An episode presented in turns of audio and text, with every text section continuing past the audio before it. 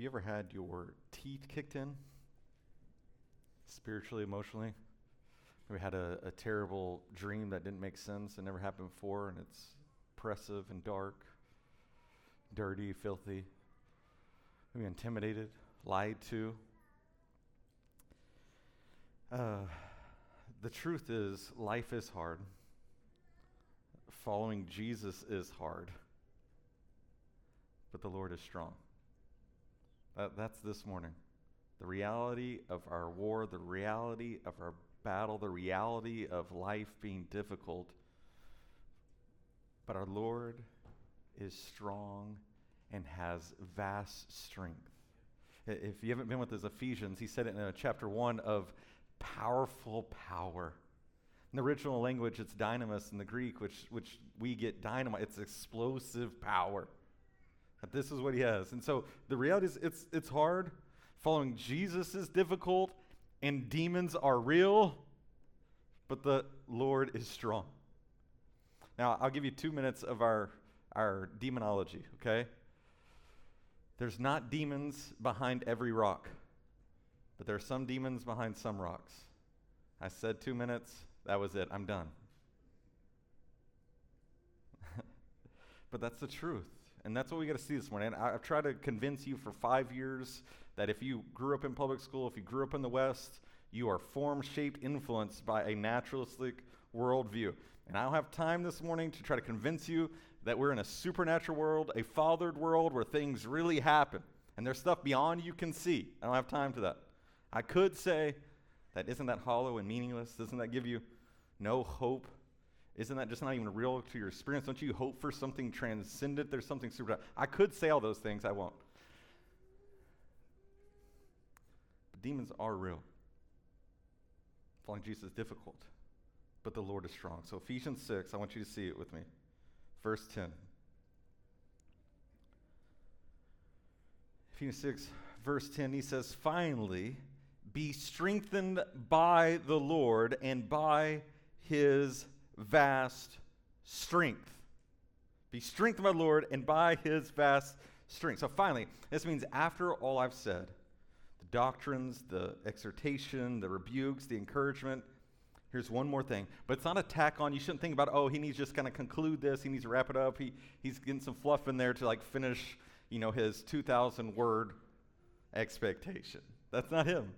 This finally should be like, hey, I just told you how life is hard. I told you how difficult it is. Then I told you that Jesus has saved you, given you a new heart, given you a, a, new identity in Him. Then I've showed you how to live out that new identity in, in your relationships, in the church, in your marriage, in your, your work. I've showed you all this, your parenting.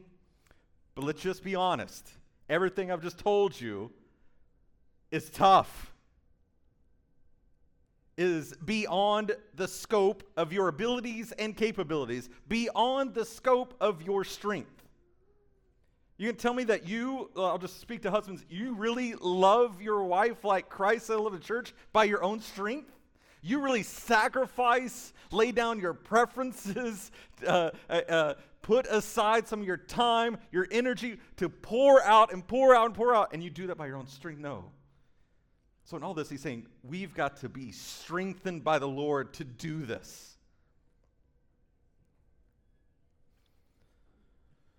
This is a passive action. This is a passive verb, but it's an imperative. So he means actively, passively be strengthened by the Lord. Is that confusing? It's a little bit. What he's saying is we are to intentionally put ourselves in the passive position where we can be strengthened by the Lord. So it is active and passive. It's both happening. We are to draw strength from the Lord, to allow Him to make us strong. Now, hear this. He did not say, be strong. He didn't just say, be strong. He didn't say, hey, you're having a rough time. Hey, the enemy's hissing lies into your ears. Be strong. Hey, the enemy is trying to snuff out your faith, muster up your courage, white knuckle it, and be strong. Be strong by itself is like telling a crying kid to hug himself. You gave him something to do, but it's useless. It's not going to help.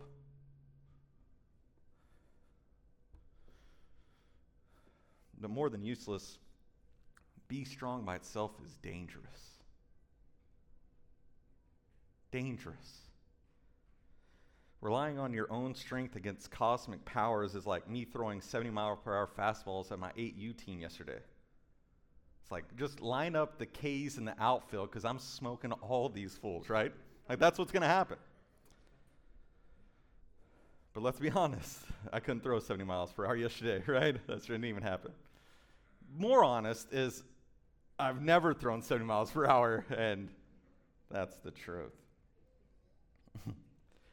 but even that analogy is too sweet. It's too kind, it's too nice, it's too fluffy. Self reliance in spiritual warfare is like signing up to fight Mike Tyson in his heyday. You're gonna get smashed. Why do it? It's foolish. Who told you you should do this? Who's promoting this fight? You're foolish. Stay from away from the other words. Foolish. We don't strengthen ourselves. We draw our strength from an external source. This light doesn't light itself, it pulls electricity power so that it can light up. We're very similar to this. Not be strong, you can do it. Uh, pull yourself from the boot lifts. Be better, be a better leader, be more, figure out all the, the nuances of how to lead people and do this. You are going to get smashed. Warning. I have been. Others in this room have been standing on your own two feet, fighting against the cosmic powers of this present evil age, it's suicide. One author says the strength of an earthly general is in his troops, but in the Christian life, the strength of the troops is in their general. That's King Jesus. That's our strength. He's not saying, hey, there's something uh, that I need to do. I need to gather a bunch of people so that I can win this war. You know what happened? We're about to see it. The divine warriors showed up and killed our enemies for us and said, hey, welcome to the party. After Moses' death, this is what God told Joshua Be strong and courageous, for you will distribute the land I swore to their ancestors to give them as an inheritance. Above all, it's like finally, be strong and very courageous to observe carefully the whole instruction my servant Moses commanded you. Do not turn from it to the right or the left, so that you will have success wherever you go. This book of instruction must not depart from your mouth. You are to meditate on it day and night, so that you may carefully observe everything written in it. For then you will prosper and succeed in whatever you do. Haven't I commanded you? One more time. Haven't I told you? Twice already. Be strong and courageous. Now, it kind of sounds what I said, right? He's just telling them to be strong. I said, no. All of this is rooted in God's presence. Do not be afraid or discouraged, for the Lord your God is with you. Not muster up your strength, but be strengthened because he's with you. Again, I said it last week, but that's what we mean, right? When we say he'll never let us down. Isn't that what we really mean when we sing these songs and we say this to one another? It can't mean that he won't he won't put us through the valley of shadow death because he told us he will. And throughout the scriptures, his people did. So it can't be that. It has to be what the psalmist actually says. And it says that Jesus is going to be with you there. He doesn't stop on this side of the mountain and say, I'm going to take the train around and I'll meet you on the other side. I got you got it. He'll never let you down means you're going to go through some dark times. You're going to be harassed by the enemy. You're going to butt up against the dark, voracious schemes of the devil. But be strong, courageous, because your King Jesus is with you every step. It's by his presence that we're strengthened. It's by him being with us that we're strong. It's that he will not leave us, will not say, hey, you take these next three miles by yourself. The beauty is that He will be with us in it all. So you can be courageous. Why? I, I never bow down from the bullies on my block when my brother is around. Did you? No. If he's not around, I get beat up. But if he's around, I'm not, I'm not scared. Do you hear me? I'm not timid. I'm not terrified. I'm not overly speculating about all the things that demons might be doing. You know what I am? My brother's got me. That's it. It's basic trust. It's basic, he's here, he loves me, he's going to take care of me, and if anyone does throw a, a, a punch at me, he's got my back.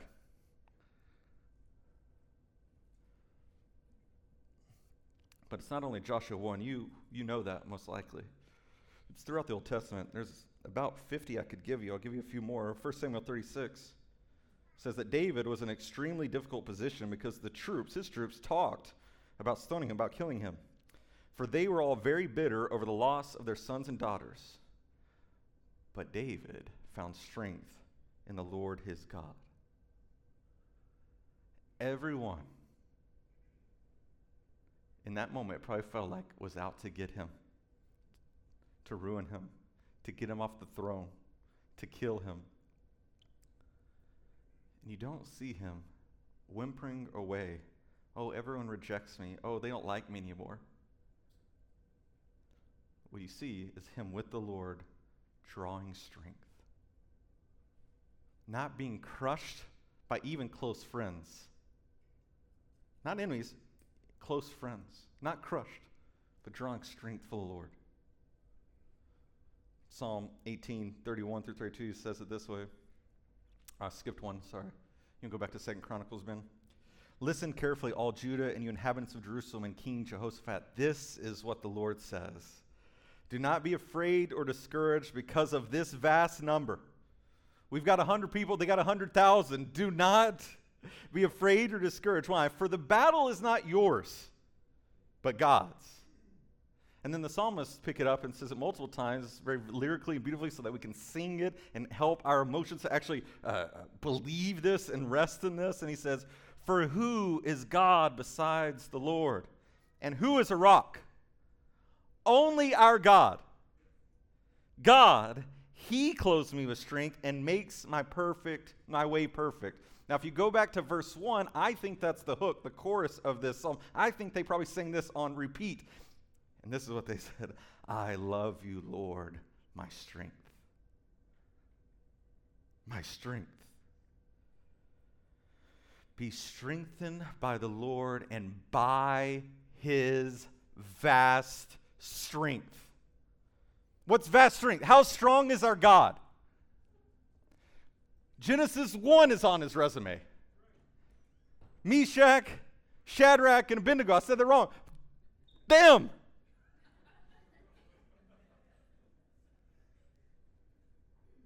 Jonah. Him. How strong? To create, to hold the sun for days, to pull people to be with people while they're not in a, in a campfire, they're in a burning furnace, and they come out because King Jesus is with them, and they don't even smell like smoke. I think that's the miracle. All my campfires, I have to take a shower after it, smell like smoke. These guys are in the fire and they walk out smelling like they just put Dove deodorant on. It's amazing. Why? Because the Lord is strong. That's why. Because his vast strength. He's got Genesis 1, speaking everything in existence. He's got John 3, creating you, then recreating you giving you a new heart, making you alive. You were dead in your trespasses with no hope and no God, and He breathed life onto you, just like He breathed life into the cosmos and gave you life. This is His resume, this is His strength. He's the reigning, defending, undefeated champion of the world. Vast strength. So, how might we be made strong by the Lord? How might we draw strength? How might we passively, actively allow Him to strengthen us? It's not wild, it's not crazy. And I want to answer this because I think some of you read this text 10 years ago and said, I don't really know what this means. And so you're unequipped and you're getting harassed and your, your teeth kicked in. It's not wild, it's, it's what He's been saying throughout this whole letter. How do you draw strength from the Lord? Well, How do I help? How do I coach a kid yesterday? Well, if, if I'm talking to all the kids on the baseball field right here, and one kid's in left field, you know, chasing butterflies and picking up flowers, I can't really help them. You know what I mean? I'm helping these people, but I can't help him. He's just out there by himself. I'm saying, hey, buddy, come here. he won't. I can't strengthen him. I can't build him up. I can't coach him. I can't help. Very similar with Jesus. And so, what does it look like to be made strong? Through prayer. Do speaking, do communing with him. Do you hear me communing? We say this a lot, it bears repeating. We're talking about communing with the Father by snuggling up in his lap and talking and being with him. Prayer. That's drawing strength. Fasting. Saying, no to this so that I can grow in my hunger for you and so that you, above all, are what's the highest treasure in my heart, my life, and all my relationships through fasting. That's how you draw strength. Being made, weight, being made weak. Seeing how finite seeing how much your desires control you, see how much you operate your life by your feelings and not by truth. That's what fasting for. So you draw near to him even in your weakness. You're, you're taking food or whatever from you, making weak, but in that, you're being strengthened by the Lord. By making certain that biblical truth is forever flowing in our spiritual veins. The enemy loves to lie, to harass, to accuse. We're about to talk about it. If you want to get smashed and start doing what has happened throughout human history, listen to the serpent. Throughout human history, his one note, his one exposed, clear strategy is to say, Did God really say that?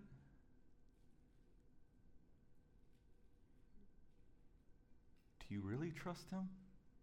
Does He really have your best interest at heart? Does He really care about you? You're not even really a Christian. Where's your righteousness? What's going loves to lie to you. And if biblical truth is not flowing through your veins, then you're going to get smashed, derailed, confused, lost. Through the fellowship, and encouragement of the Christians being together, that's how you're strengthened.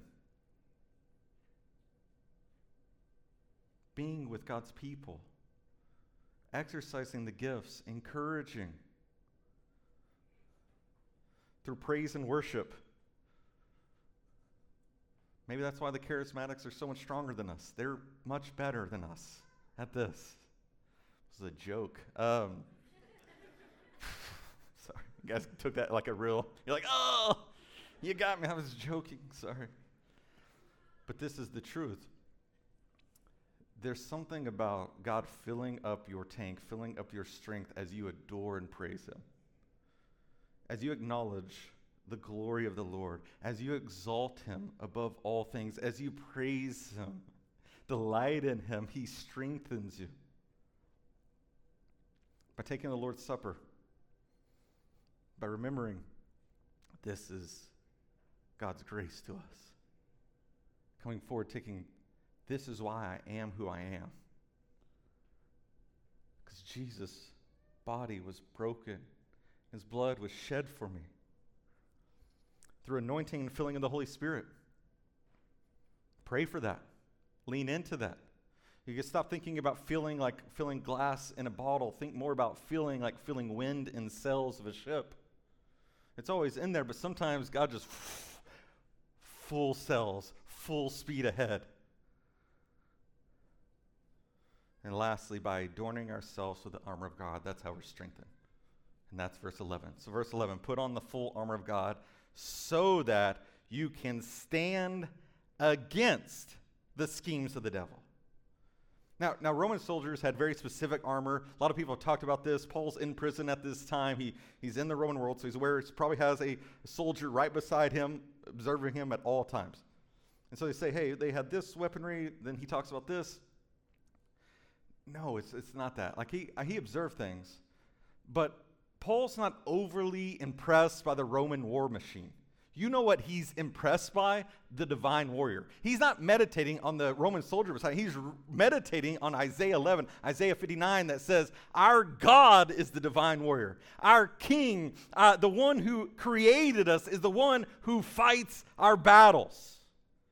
If you don't believe me, look at it. Isaiah 11. But God will judge the poor righteously and execute justice for the oppressed the land. He will strike the land with a scepter from his mouth, and he will kill the wicked with a command from his lips. Righteousness will be a belt around his hips, faithfulness will be a belt around his waist. That's why Paul says, put on God's armor because God wears this. This is what he does. And then he won the battle for you, and now he's given you this armor so that you can deal with the battles. He's won the war. The best thing we have to, to, to really understand this is the difference between like D Day and V Day. Jesus saying it is finished is like World War II D Day. The, the victory is decisive. It's won. It's over. But between thou and V Day, there's a lot of skirmishes we got to keep dealing with. There's a lot of other places we need to go and fight and make sure everything's done. Do you hear me? The divine warrior has won the war and then given us all the equipment we need for all these battles until we see him in glory. Isaiah 59 goes on Truth is missing, and whoever turns from evil is plundered. The Lord saw that there was no justice, and he was offended. He saw that there was no man. He was amazed that there was no one interceding. So his own arm brought salvation, his own righteousness supported him. He, the Lord, put on righteousness as body armor and a helmet of salvation on his head. He put on garments of vengeance for clothing, and he wrapped himself in zeal as in a cloak. So he will repay according to their deeds fury to his enemies, retribution to his foes. They will fear the name of the Lord in the west and his glory in the east. For he will come like a rushing stream driven by the wind of the Lord. Our God is the divine warrior. He fights for us, He wins the war, and then gives us His armor to fight these battles. And what I love is that He saw that there is no man. He saw that there is no one interceding. And so, what does He do? He sends Himself. The Father tells the Son, the war is raging. Go. Go fight the battle for the people that can't fight themselves and win them as spoils of war. Win them as your bride. Win them as people that will treasure you as you love them and treasure. And so King Jesus comes the divine warrior, he doesn't put on armor, he puts on flesh and comes in the flesh as the God man and fights the battle for us. Colossians 3 says this. Colossians 2 And when you were dead in trespasses and in the uncircumcision of flesh, he, God the Father, made you alive with him, Jesus, and forgave us all our trespasses. He erased the certificate of debt with its obligations. That was against us and opposed to us and has taken away by nailing it to the cross. He disarmed the rulers and authorities and disgraced them publicly. When he's on the cross naked, publicly mocked and shamed, he's actually shaming the cosmic powers that you don't see. He triumphed over them in him. And he's coming back to set his kingdom fully on earth. Now, when you hear put on, that should take your mind back to Ephesians 4. To put off, to put on, right? To put on this new identity that we have in Christ and to live it out. Clint Arnold, oh, there's a typo in this, Ben. And I messed it up in Alito, so don't worry about it. I'll just read it. Maybe. Knowing the truth of who we are in union with Christ and cultivating the virtues of this new identity and using the resources available through this new relationship are at the heart of what it means to put on the armor of God. That's what he says. That this isn't actually something brand new. He's not making up something else. This is, this is equivalent to what he said in chapter 4. To put on the truth of God, put on the salvation of God. What? Live in what Christ has secured for you, what he's done to you. Live this identity out. All that we may be able to stand against the schemes, the strategies, the plans of the devil. To stand. Now, stand against, maybe it conjures some in your mind just defensively of like, I'm, I'm not going to get pushed back, I'm not going to be overrun. But in the Old Testament, to stand against or to not stand against is to be wiped out. If you're an army and the Old Testament describes you as not being able to stand against, you got demolished. And so it's defensive, yes. You'll see the weapons as we walk through this over the next couple weeks. A lot of defensive stuff, but there's also offense.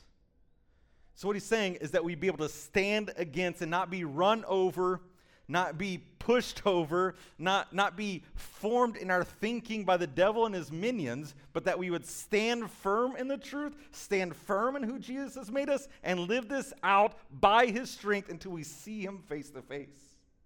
That's what he wants. So, what are they? What are some of the strategies we see? There's a few in the Bible. There may be more. I don't know. But here's what we hear temptation, tempting you. It's asking, did God really say? Did God really tell you to do this? Did God really tell you you shouldn't do this? Did God really tell you this is what human flourishing looks like? Tempting you. What, look over there. Keep looking over there. What about that? What about that thing you haven't gotten in a long time? Tempting, tempting, tempting but he's also accusing. He's also condemning, accusing you of things you haven't done, accusing you of things that aren't true about you, accusing you. In the, in the Greek, the word is diablos, which literally translates the slander. And so you're hanging out with Paul, you're talking about the devil, he's going to be calling him the slander because that's what he does. That's his title. He accuses, he lies. He intimidates. Some of you guys get harassed in your home, noises, things moving. Some of you guys hear lies from the enemy internally, verbally, intim- intimidate, harass, demonized. Meaning that the devil strategy is not to leave you alone and let you be. The strategy is to steal, kill, and destroy your love, your joy, our family as a whole church, that's what they're after. That's their strategy.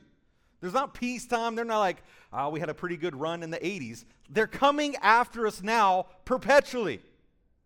So stand against it. Be aware of what's happening. Don't be ignorant of the strategies of the devil. That bitterness, that division, that discord, that fighting, that arrogance. Do you know who loves that?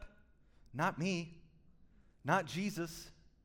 The enemy does, feeds on it. Like Golden Corral, feasting on your anger and your bitterness and our division, just going at it. Why? And saying, yeah, keep going. Keep fighting with that person. Keep, keep going hard. Win that point.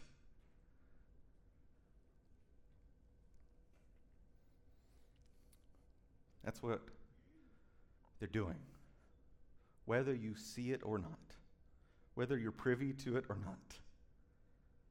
This is what's happening. For our struggle, verse 12, is not against blood and flesh, or flesh and blood, but against the rulers, against the authorities, against the cosmic powers of this darkness, against evil spiritual forces in the heavens. Now, he writes blood and flesh in the original. Why? So you don't get confused by flesh and sin, Romans style, right?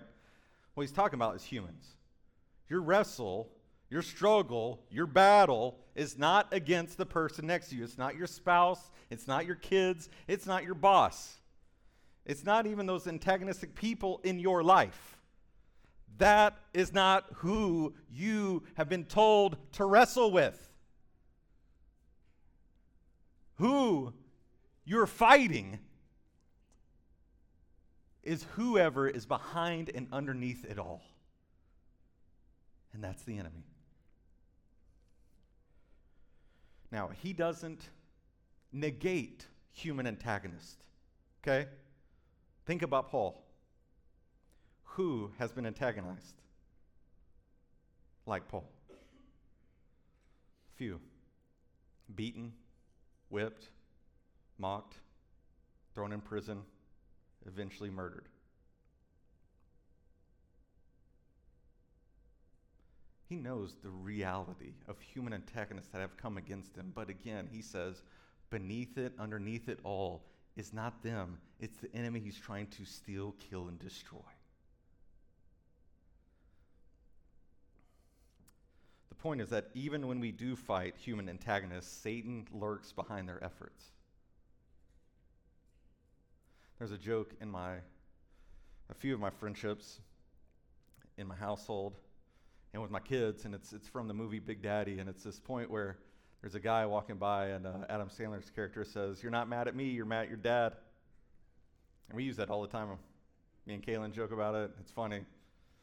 Often it's true uh, for her. Um, just kidding. just kidding. for me. And, uh, and I think that sentiment would serve us, honestly. Are you really mad at that person? Is your battle really against them? Are you mad at the devil? Are you getting your teeth kicked in by him? And now you're looking at other people and say it's their fault.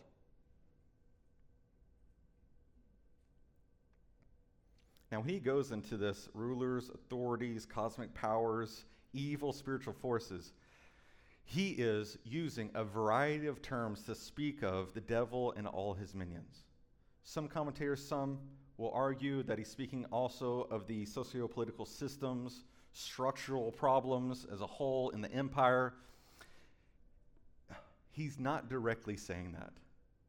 But in Paul's theology, and I think in a good biblical theology, understanding what's happening in this world and how God has created this world, would be able to say, huh, yes, there are structural, systemic problems. But again, beneath and underneath, Who's instigating? Who's lighting this fire? Who's all excited about it? The, the enemy, the evil one. That is who. And so when you think about this, you guys start thinking, and he's talking about all, there, there's, there's a lot of powers out there.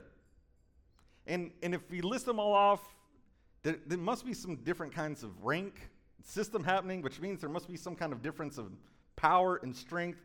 And we can start going down this road and get a little speculative, which I would say don't.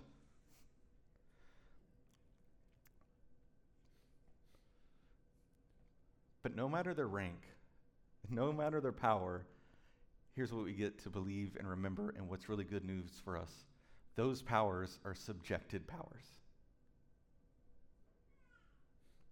defeated powers, limping along powers I do like history, and so when I've looked at wars, in recent wars too, sometimes when a enemy or when one side knows that they've lost, they don't do the right thing, the smart thing, often, and pick up and go home. What do they do? They start drifting into wild stuff like scorched earth policy and gas. Why? They've already lost. They're going to try to take out as many of you as they can. And this is what the devil is doing. He's already lost, but he's still moving around. He's still coming after you. He's still prowling like a lion, looking for a weak, vulnerable person in our midst that's kind of off to the side, maybe isolating himself so he can pick off and eat you alive. Hmm. but he's also subjected, defeated, and one day King Jesus is going to throw him into the hellfire that he created for him. And peace will resound through the kingdom forever. Your, your Goliath, your giants in your life, your battles in your life really isn't paying off your debt. Your giant isn't really being single. Your giant isn't your disadvantages. Your true, real life giants are Satan, sin, and death. And King Jesus, with three nails and a cross, threw a stone into Satan's forehead and it sunk, and he defeated him. That's what's happened. That Jesus is the divine warrior who stepped in our place and said, Hey, you are not going to win this war, but I will. I have the strength. I have the power. I have the ability. There's no one in this cosmos that I created that can hang with me. There's no one going two rounds with me. I will crush everyone. I have all power. I will fight your war. You will be mine. This is what he's done for us. And so, how can we weakly fight the enemy when we have the full strength of the Lord behind us? It doesn't make sense. Now, I don't want to be weak. Sometimes, well, sometimes I don't want to be seen as weak. But the economy of God's kingdom is often so different than our economy, so different than our values. And it's actually when I acknowledge my weakness, when I lean into my weakness, when I uh, say, Yeah, I am finite, I can't do this. And it's in there where His grace is made all the more visible and good to me. So, like Paul, I'll be weak. Why? So I'll be strong in the Lord and be able to stand to the day I die, not get run over not get kicked in the teeth repeatedly, not drift from the faith, not go into this whole other place, not get, not get shaped in my mind, renewed in my mind by the worldly ideologies and philosophies around me. I'm going to stand against the enemy, and I'm going to stand with the divine warrior as the shadow behind me. Big brother Jesus is here. I'm not scared of these bullies. I'm not scared of these harassment. I'm not scared of your lies. King Jesus is here. And so we're going to kick your butt until you're gone. Okay.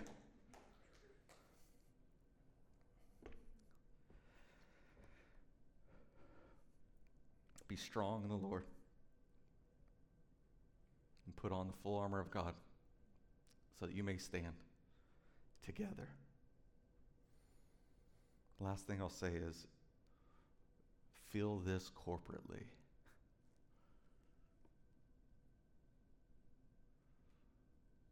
And all the things that I said that are the normal means of grace that draw strength from the Lord, I said one of them was gathering, was being with the people of God. It will be foolish and to your detriment if you isolate yourself if your primary friends are not people like the people in this room. If you're straggling, if you're the weak one in the herd, don't keep walking away. Pull in. Ask someone for help. Ask someone to pray for you. This is us together.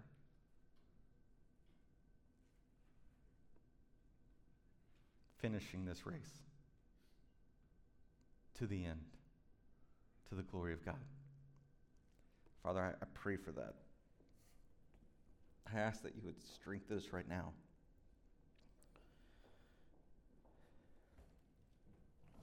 That we would allow you to strengthen us, that we would go to you for our strength, that we wouldn't create our own strength, we wouldn't try to create our righteousness, that we weren't trying to stand on our wit, our experience, even. But what will stand and be firm in by your Spirit's power will stand in your truth, stand on your personhood, stand on the gospel, what you've done for us. We'll stand really behind you, just singing the praises to our King that has already won our war. Jesus, thank you. Spirit, thank you. Father, thank you.